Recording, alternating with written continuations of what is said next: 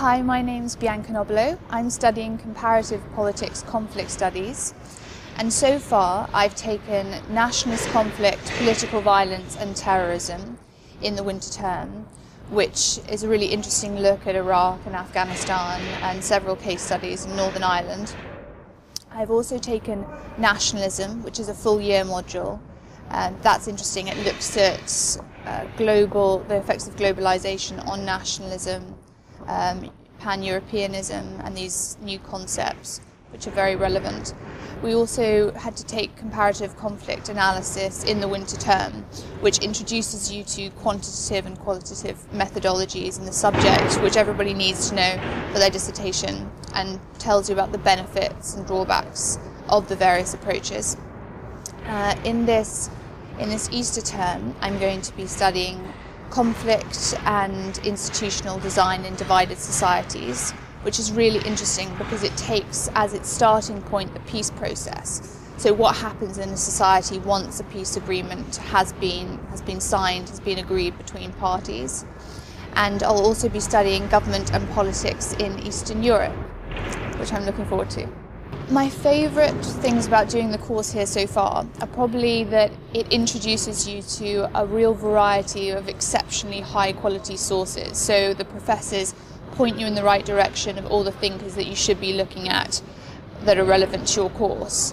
In addition, the professors themselves are often experts in the subject you're studying, which is amazing, slightly daunting at times.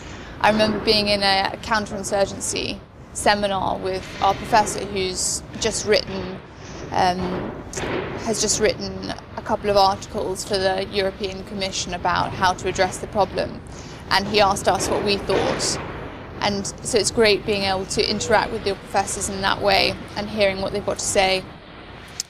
Just being in the environment of LSE where you have this global mix of students from all different parts of the world and everybody has an interest in creating peace and trying to avert conflict and has their own reasons for being interested in that, which emanate from their own country and their own story. So that's really exciting. SE is a very dynamic campus and the students care a lot about issues that are occurring and affecting people around the world and you feel that sort of uh, increasing pace of global interconnectedness here at LSE, absolutely.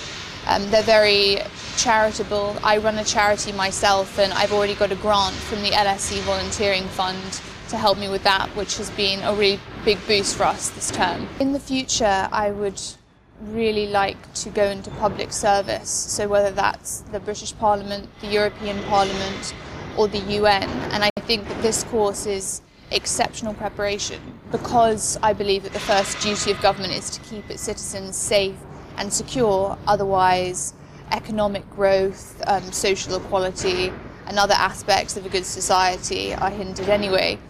So it's really good preparation for that um, and it gives you a very broad perspective and I had a conversation with one of my professors this last term about the fact that it also causes a good amount of moral unease. It makes you question everything that you know and really develop an independent sense of what's credible and what isn't. And I think that that's a very important skill for the whole duration of your life. So I'm grateful for that.